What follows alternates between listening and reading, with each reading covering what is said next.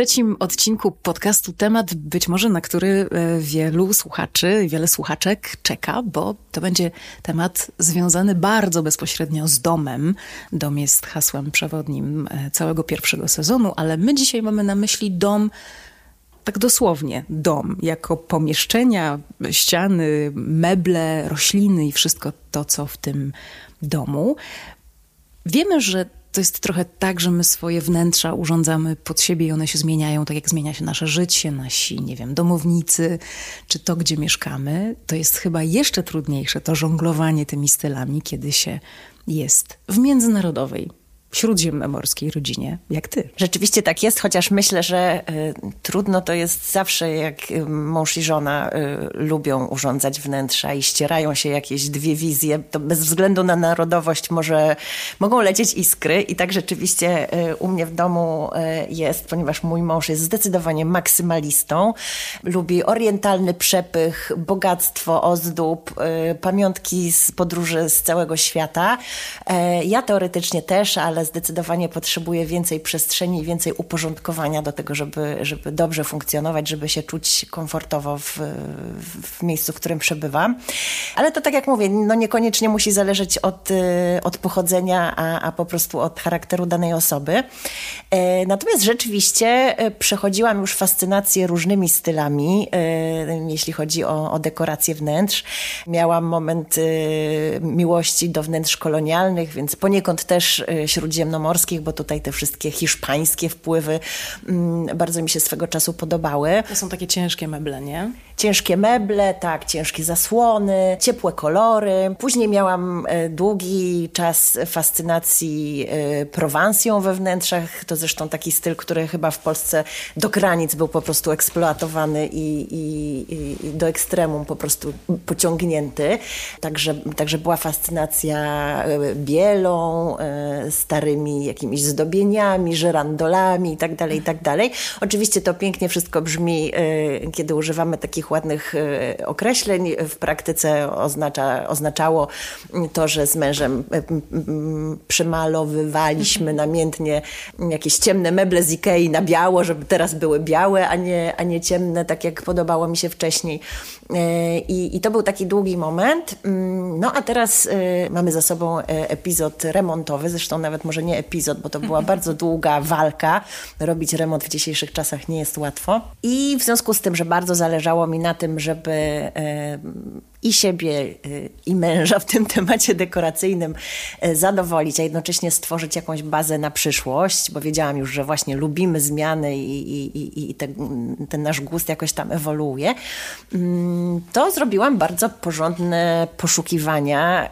Ale stylu czy mebli? Meble zostały w dużej mierze te same. Szukałam rzeczywiście swojego stylu i zrobiłam, jak to się mówi śmiesznie z angielska, research, czym jest tak naprawdę styl śródziemnomorski. I wnioski, do których doszłam, e, bardzo chętnie e, e, Wam przedstawię. To, co jest takie bardzo pocieszające w, w, tym poszukiwaniu stylu śródziemnomorskiego, to fakt, że każdy może znaleźć swój śródziemnomorski styl, bo tak jak kultura śródziemnomorska jest przebogata, tak tych rozmaitych stylów dekoracyjnych, które zawierają się w śródziemnomorskich ramach, jest bardzo, bardzo dużo. Mhm. Ale powiedzmy o wspólnych mianownikach, bo takie na pewno są, wiesz, takie elementy, na które absolutnie musimy zwrócić uwagę, chcąc mieć wnętrze trochę bardziej śródziemnomorskie niż mniej. Myślę, że bez względu na to, czy uwiodą nas właśnie y, jasne prowansalskie wnętrza ze starociami, czy nas uwiodą marokańskie, orientalne, pełne kolorów, faktur, barw mm, wnętrza, czy nas, czy spodobają nam się wnętrza takie, które są lansowane bardzo na Instagramie, kiedy wpiszemy hashtag właśnie Mediterranean Decor, tak? Czyli te, te, te... Czyli co? czyli, czyli właśnie wnętrza śródziemnomorskie. Te, te instagramowe najpopularniejsze to są e, zwykle wnętrza gdzieś tam z wysp e, greckich, z różnych eleganckich hoteli. One są zwykle bardzo jasne, e, nagie ściany, mm, albo, albo jasne, albo kamienne, odrobina drewna, duże, puste, dosyć chłodne przestrzenie, chociaż pełne naturalnych materiałów. Więc bez względu na to, które z tych kierunków nam się spodoba, możemy sobie jeszcze oczywiście do tego tego dołożyć, nie wiem, włoską klasykę, to też jest takie bardzo klasyczne włoskie wnętrze, to też jest przecież styl śródziemnomorski. Mamy styl toskański, taki mocno rustykalny. Mm, bez względu na to, w którą stronę sobie tutaj pójdziemy, rzeczywiście są pewne wspólne mianowniki. Dla mnie najważniejszym mianownikiem e, wspólnym jest tutaj światło. Mm, co oczywiście też jest. Mamy słaby wpływ na światło w Polsce. Mamy słaby wpływ rzeczywiście, natomiast no, są pewne działania, które możemy wykonać. Możemy nie zasłaniać swoich okien e, ciężkimi zasłonami. Możemy mnożyć to światło dzięki wieszaniu luster na przykład e, we wnętrzach. Możemy świadomie e, wybrać oświetlenie sztuczne, które też odpowiednio zaaranżowane e, pięknie nam dzieli przestrzeń według pewnych e, funkcji, które, które dane części pokoju, pomieszczenia e, spełniają. E, możemy dobierać odpowiednie oświetlenie. Mówię tutaj o mocy żarówek, o barwie tego światła. Żeby nie było zimne na przykład, nie Żeby... takie szpitalne. Dokładnie, dokładnie o tym, o tym myślę. E, zresztą z tym światłem to też y, y, różnie bywa i oczywiście wszystko zależy od naszego nastawienia. Przypomina mi się zawsze, jak ktoś mnie pyta o światło e, we wnętrzach śródziemnomorskich, anegdota z moją teściową w roli głównej, kiedy mm, kupowaliśmy z mężem nasze mieszkanie kochane, w którym teraz mieszkamy. W którym teraz jesteśmy. W którym teraz jesteśmy, w którym myślę, że będziemy długo, bo kochamy to miejsce.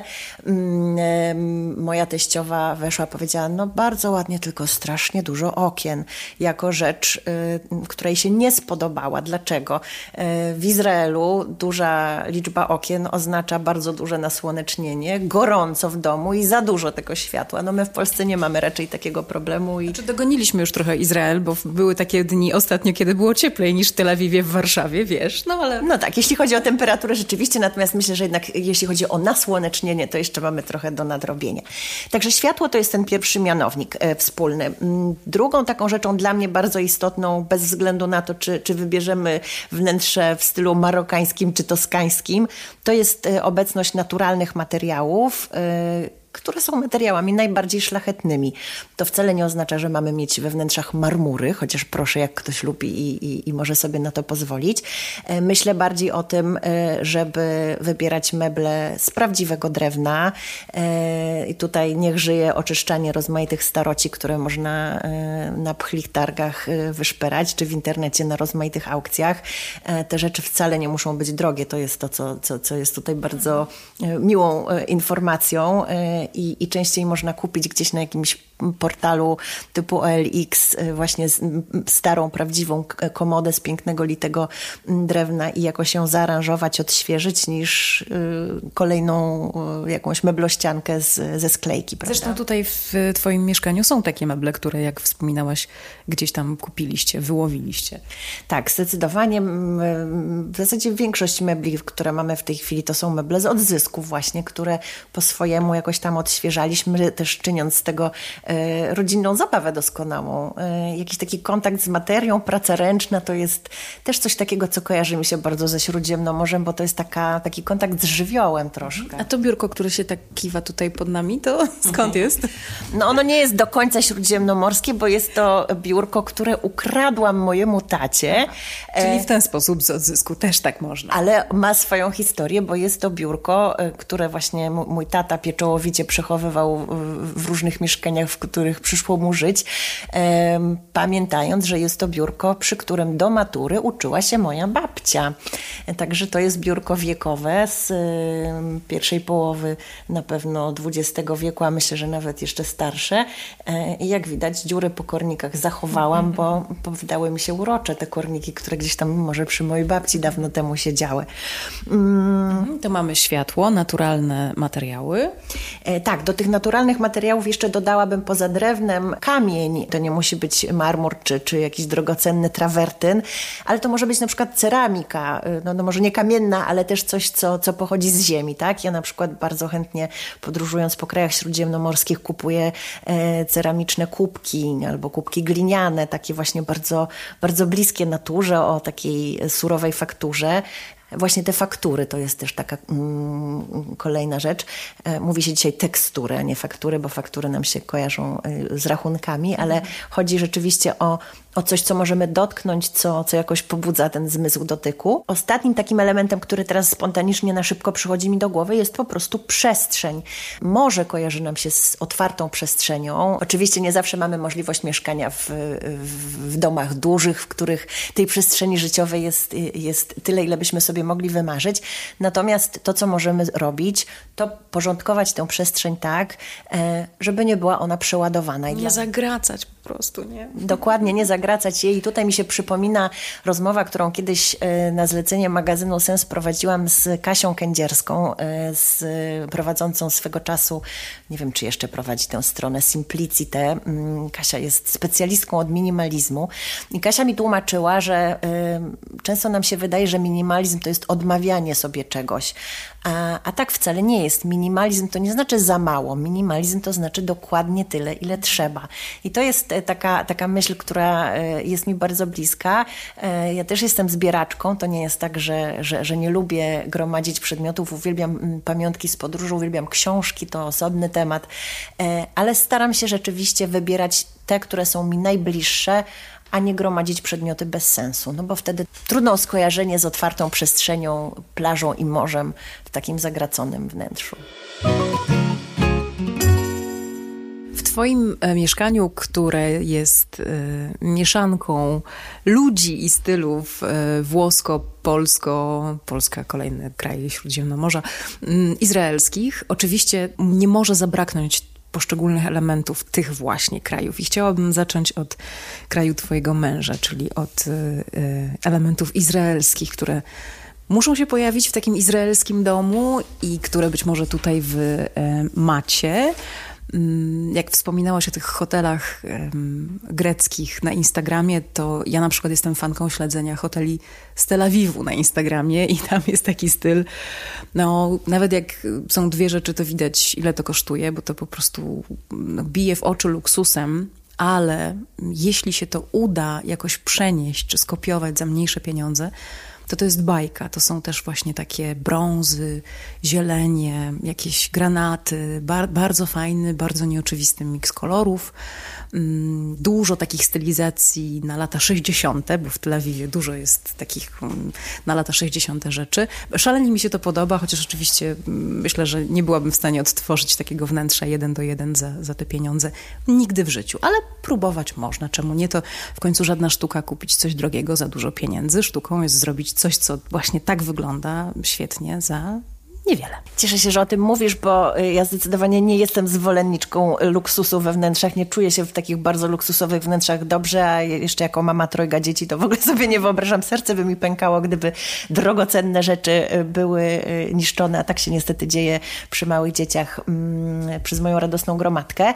Zdecydowanie jestem miłośniczką elementów z odzysku. Mm, jeśli chodzi o te akcenty izraelskie, to rzeczywiście troszkę ich w domu mam. Jedną z rzeczy, na którą zerkam od razu, y, są kolorowe, y, w większości ciemnoczerwone dywany, które mam w, w kilku y, pokojach. Te dywany są dywanami z odzysku. To są rzeczywiście mm, stare perskie dywany, całkiem mocno zniszczone, kupione od ulicznego sprzedawcy na pchlim targu w Jafo.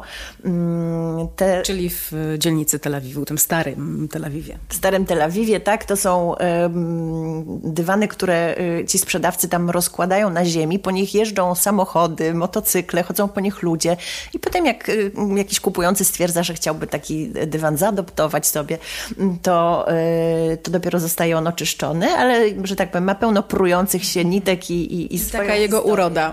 Taka jego uroda. Takim elementem, którego w moim domu nie może zabraknąć, bo, bo kochamy go razem z mężem, są hamsy. To nieważne, że jeszcze ich nie ma, ale kiedyś będą, bo są w kartonie. Hamsa to jest y, bardzo kochany przez Izraelczyków e, symbol, e, ale też amulet popularny w wielu krajach arabskich, e, nazywany inaczej ręką Fatimy lub ręką Miriam. Dla mnie jest to dowód, że człowiek nadal wierzy w magię liczb, bo Hamsa znaczy pięć. To właśnie symbol takiej łapki pięciopalczastej. Nie wiem, może mamy sentyment do tej dłoni i tej liczby pięć od czołgu rudy? Nie wiem. Gdzieś to w nas tkwi też. Tak, no ta piątka jest oczywiście symbolem um, odnoszącym się do różnych y, rzeczy w różnych kulturach. To, co jest niesamowite, to, że w Izraelu możemy kupić hamsy wykonane naprawdę z dowolnego materiału, z, y, ze słomy, z metalu, z drewna, z plastiku. One się pojawiają wszędzie, na ręcznikach, na torebkach, y, na plakatach, na dywanach, no naprawdę wszędzie. Zapraszam wszystkich zainteresowanych do sklepu Lente, gdzie możecie kupić metalowe hamsy właśnie z Jafo w Tel Awiwie. E, jak również biżuterię e, z hamsą. Hamsci u nas dostatek. I hamsa jest takim elementem wnętrza e, bardzo izraelskim, który rzeczywiście u mnie musi być obecny. Mm, jest... Co, co z tym robimy? Wieszamy, kładziemy, wszystko, tak? Można? Można wszystko. My wieszamy na ścianie. Mamy hamsy właśnie z, z, różnego, z różnych rodzajów metali, w różnych kolorach, takie mocno etniczne. One właśnie taki, taki boho element troszkę tworzą w mieszkaniu i, i, i są wydaje mi się, ciekawym, oryginalnym elementem wystroju. Są oczywiście takie elementy izraelskiego mieszkania, izraelskiego domu, których my z różnych względów w Polsce nie wprowadzamy. Przychodzi mi do głowy na przykład y, schron. W zasadzie każdy izraelski dom y, i budynek ma schron przeciwbombowy, tak to się mówi. Często jest to po prostu wydzielony pokój w piwnicy ze specjalnymi metalowymi drzwiami. Mm, no my na szczęście, y, tfu, tfu, czegoś takiego nie praktykujemy. Ale przyszło mi do głowy jeszcze, jeszcze coś, co jest w izraelskich domach, a nie ma tego u nas, z uwagi na temperaturę, chociaż to się może y, zmienić. Jak wiesz, w Izraelu właściwie wszystkie podłogi są kamienne, albo są to takie zimne płytki. Dlaczego? No bo schładza to pomieszczenie mm, latem, natomiast zimą jest tam przeraźliwie zimno, a kaloryferów nie ma. Tak, no ja zawsze powtarzam, że nigdy nie zmarzłam nigdzie tak jak nad Morzem Śródziemnym. Najgorzej rzeczywiście w Izraelu, chociaż Włochy też mogą konkurować. E, zwykle w tych śródziemnomorskich e, mieszkaniach i domach jedynym ogrzewaniem jest klimatyzacja, którą oczywiście można włączyć, żeby trochę podmuchała ciepłym powietrzem, ale to nie jest to samo co ogrzewanie centralne i do tego jest to bardzo kosztowne, także każdy oszczędza. I... A taki dywanik ci nie ociepli podłogi, prawda? My mamy wykładziny, grube dywany albo takie wielkie dywany a tamto, tamto nie.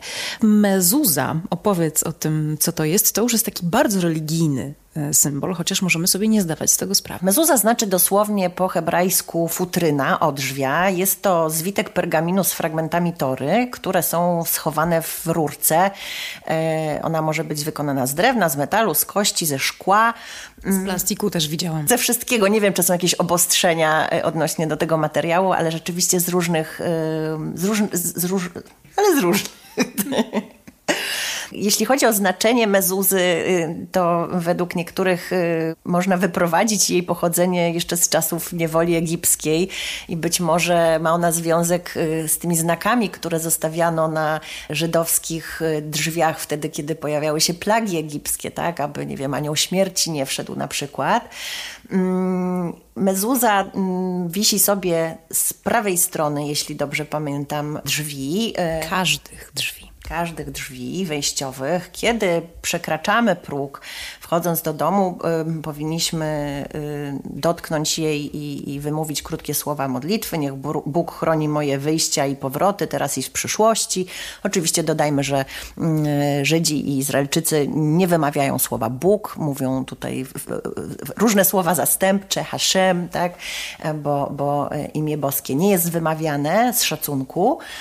A mogę zrobić mały wtręt, y, bo na pewno nasi słuchacze oglądali albo będą oglądać, albo oglądają jeden z tych ogromnie popularnych teraz izraelskich seriali. Mm, może to być Szticel na przykład, może to być nawet Fauda, chyba tam też mi się wydaje są takie elementy, albo ten już bardziej taki międzynarodowy Unorthodox. I tam zauważycie, jak wchodząc do każdego pomieszczenia właściwie, oni kładą rękę na mezuzie i, y, i mówią to, to takie, tę krótką modlitwę czy to błogosławieństwo. To jest bardzo charakterystyczne. No, w serialu Szticel te wszystkie błogosławieństwa zajmują jedną trzecią listy dialogowej. Tak jest. To jest, to jest bardzo ważny element y, y żydowskiej codzienności. Zapraszam, y, aby zerknąć na stronę Lentę. Mamy bardzo ciekawy materiał y, przygotowany przez hebraistę Łukasza Kalużnego właśnie z okazji nowego sezonu serialu Szticel.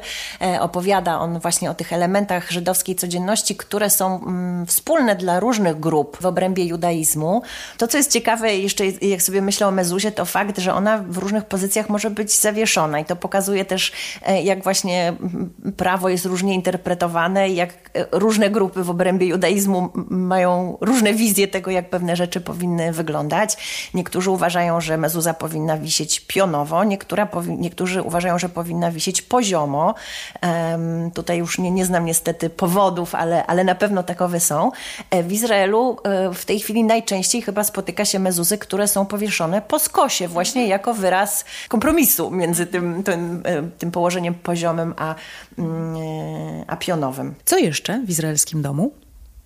Wiesz co, takim moim skojarzeniem e, bardzo istotnym i chyba nieoczywistym, bo wydaje mi się, że to nie każdemu myślącemu o Morzu Śródziemnym przyjdzie do głowy, mm, jest fakt, że w bardzo wielu izraelskich e, gospodarstwach domowych jest suszarka do ubrań. Suszarka taka mm, do pralki, tak?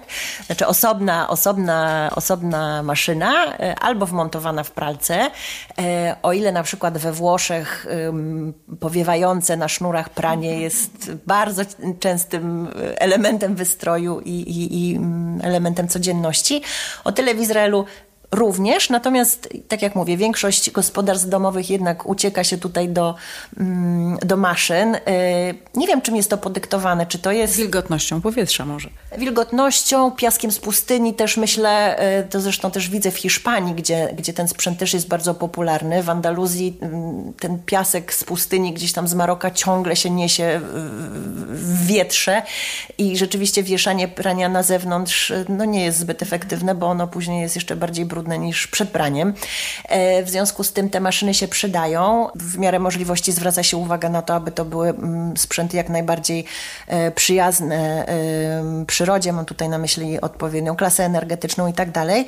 Woda, która jest e, kondensowana przy tym suszeniu, jest oczywiście używana gdzieś tam w domu, nie wiem, do, do żelazek na przykład, czy, czy, czy do mycia czegoś, do sprzątania. Także no jest to w miarę ekologiczne, pewnie mniej niż suszenie na, na sznurze, ale, ale jednak myślę, że mm, szczególnie w Izraelu ta dbałość o środowisko jest jednak dosyć y, zaawansowana. No i to jest taka rzecz rzeczywiście, która, która jest tam bardzo częsta. Izraelczycy bardzo się często dziwią w Polsce, jak, jak wchodzą do polskich mieszkań i widzą y, rozstawione suszarki z, z wiszącymi koszulkami, skarpetkami, to nie do końca rozumieją, dlaczego my się tak męczymy. Mhm. Czy to wszystko, jeśli chodzi o dom izraelski? Przechodzimy dalej, czy masz coś jeszcze?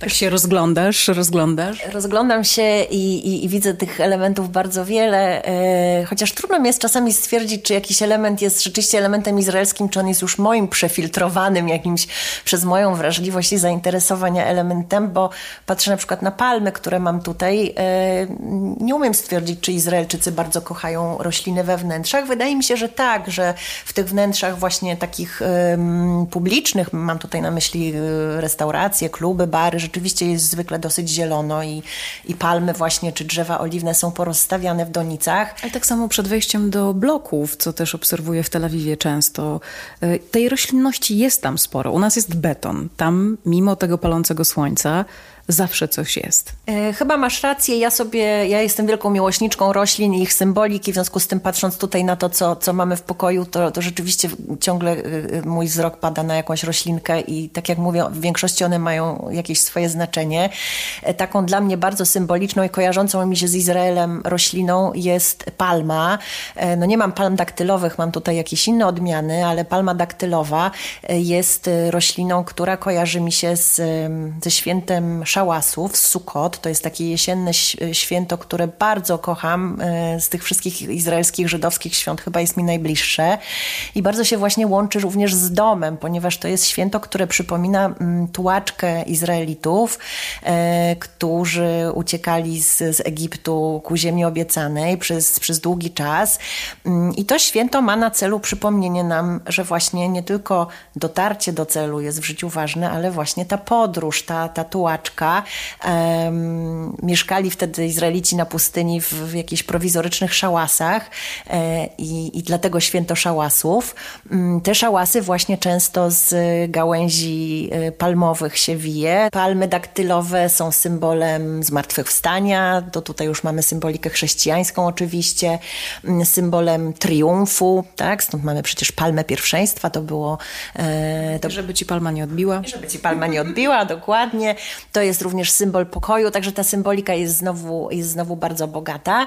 Przychodzi mi znowu do głowy kwestia imion. Wspominaliśmy, wspominałyśmy już tutaj w naszych rozmowach o tym, że Izraelczycy um, bardzo zwracają uwagę na imiona, które nadają swoim dzieciom. Każde imię coś znaczy. W Izraelu popularnym imieniem e, żeńskim jest Tamar i Tamar to jest daktyl, czyli Tamara nasza, tak? To jest, to jest, to jest daktyl, to jest drzewo daktylowe. No to co? Robimy skok do domu włoskiego. Mm, powiedz w takim razie, co charakteryzuje dom włoski, bo tu w ogóle jakby nie mam nawet y, jakiejś niteczki myśli, o ile dom izraelski jest mi bliższy, to mimo, że jestem we Włoszech regularnie, nie wiem, jakie elementy są takie charakterystyczne właśnie dla Włoch. Wiesz co, moja myśl pierwsza to jest stół, chociaż to w ogóle jest chyba podstawa domu e, każdego. Ta wspólnota stołu, prawda? Miejsce, przy którym spotyka się cała rodzina. Zresztą ja bym jeszcze chciała tutaj nawiązać do Izraela także. Takim moim odkryciem ostatnim, ostatnich dni po wizycie e, na wystawie w Muzeum Polin miałam przyjemność e, rozmawiać z kuratorką wystawy, z panią Tamarą Sztymą, która... Wystawy o kuchni żydowskiej dodajmy. Wystawę o kuchni żydowskiej, która pokazuje, że tą główną cechą kulinarnej kultury żydowskiej było uczynienie z posiłku aktu świadomego. Mm, wszystkie te zasady koszerności e, i rozmaite e, reguły, których e, Żydzi przez tysiąclecia przestrzegali, wielu z nich tych religijnych przestrzega nadal, miały na celu właśnie mm, sprawienie, żeby człowiek się zatrzymał i nie zaspokajał swojego głodu, swoich popędów w sposób taki automatyczny, bezmyślny, tylko żeby był to moment rzeczywiście zatrzymania się i refleksji. I to mnie jakoś absolutnie zachwyciło. Nigdy nie myślałam o tym w ten sposób. Zasady religijne religijne, to dla mnie po prostu zasady religijne. Nie myślałam o tym, jak, jak one mają takie ważne e, jakieś umocowanie w, w psychologii tak naprawdę. Stół kojarzy mi się oczywiście także z domem włoskim. W zasadzie w ogóle jak myślę o codzienności włoskiej, o włoskiej rodzinie, to, e, to posiłek to jest e, rzecz, która przychodzi mi do głowy e, najbardziej spontanicznie i automatycznie. Głośny i smaczny. Głośny i smaczny, długi, spokojny. To, co jest dla mnie bardzo istotne w, we włoskiej codzienności, to fakt, że wspólny posiłek jest takim momentem łagodzącym wszelkie spory. Mam takie takie, taką anegdotę, którą lubię przywoływać. Y, swego czasu działałam we włoskiej izbie handlowo-przemysłowej. Tam się oczywiście różne frakcje ścierały. Biznesmeni, którzy ze sobą na polu zawodowym rywalizowali często. I bywało tak, że mieliśmy zebrania, podczas których naprawdę leciały iskry i bywało naprawdę nieprzyjemnie wręcz. E, po czym ktoś zarządzał, że idziemy na obiad. Wybiła na przykład godzina 12, to jest taka święta godzina dla Włochów, kiedy, kiedy wszyscy zaczynają myśleć o posiłku. I nagle ci panowie, którzy wcześniej no, prawie że chcieli się pozabijać, zasiadali wspólnie do, do jedzenia makaronu i nagle stawali się najlepszymi przyjaciółmi, konwersującymi o tym, czy, czy jest on odpowiednio al dente i czy sos na pewno jest dobrze dobrany do, do formy, do kształtu makaronu i czy to wino jest dobrze dopasowane do posiłku, a jak jeszcze w ogóle zrobiłaby to jego mama albo babcia. I nagle wszelkie te spory cichły. I to, to, to mi się wydawało bardzo piękne, e, takie właśnie jednoczące, bez względu na to, co, co dzieje się poza stołem, mm, to, to ten posiłek jest momentem zgody, chyba tak bym to powiedziała. Kuchnia się jeszcze w tym podcaście, mam nadzieję, pojawi i będzie to szeroko zeksplorowany przez nas temat. A co jeszcze we włoskim domu? Poza tymi kuchennymi rzeczami, tu oczywiście jeszcze chciałam wspomnieć o różnych wynalazkach typu kawiarka i tak dalej, ale to rzeczywiście może kiedy indziej. Takim elementem domu włoskiego, który y, dla mnie jest nieodzowny, jest bidet. E, Okej. Okay. Bidet to jest... E, nie mylić z bidonem. Nie, nie mylić zdecydowanie z bidonem, chociaż z moich rozmów e, z mieszanymi parami, a znam takich sporo włosko-polskich par czy włosko-amerykańskich, rzeczywiście bidet jest do bardzo różnych celów wykorzystywany, nie tylko do swojego celu nadrzędnego, czyli higieny osobistej, ale można tam prać ubrania, chłodzić wino, kąpać małe, malutkie dzieci, to wszystko można robić, więc no może niekoniecznie jako bidon wykorzystywać, ale, ale te sposoby wykorzystania są różne. E, bidon jest podobno obecny w 99... Bidet. bidet jest rzeczywiście e, obecny w 97% włoskich gospodarstw domowych. Co ciekawe, jest to wynalazek wcale nie włoski, a podobno francuski, ale we Włoszech przyjął się e, jakoś tak najpełniej. Pierwsza wzmianka o, o bidecie e, pochodzi z Italii, z początku XVIII wieku.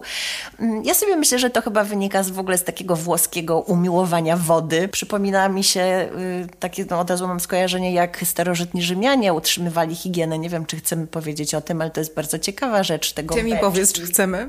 Chcemy, no bo to jest ciekawostka. Otóż w latrynach starożytnych w Rzymie nie używano papieru. Papier to jest wynalazek chiński, a nie śródziemnomorski.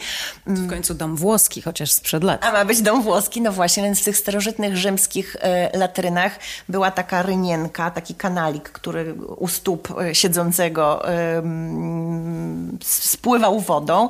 Ta woda sobie płynęła, a obok latryny stał, e, stał patyczek, na który nabierało się gąbkę. Gąbkę się maczało w tej przepływającej wodzie, czyściło odpowiednią część ciała. I, i, i, I tak, także ten, to, ta, ta woda mm, w higienie właśnie toaletowej była zawsze bardzo istotna, dużo bardziej istotna niż papier.